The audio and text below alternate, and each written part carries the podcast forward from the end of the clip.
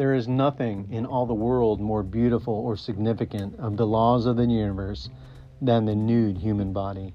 In fact, it is not only among artists, but among all people that a greater appreciation and respect for the human body should develop.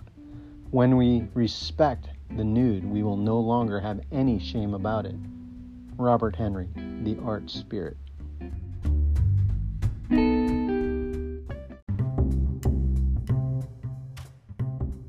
Discovering naturism has given me the freedom to be myself, free from judgment and expectation, teaching me to love and embrace my body.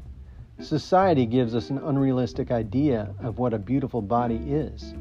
Naturism breaks us free of that. Everyone's body is unique and beautiful. Author unknown.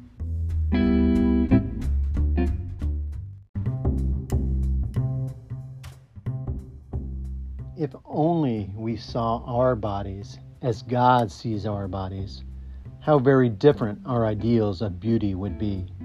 R.M. Olson.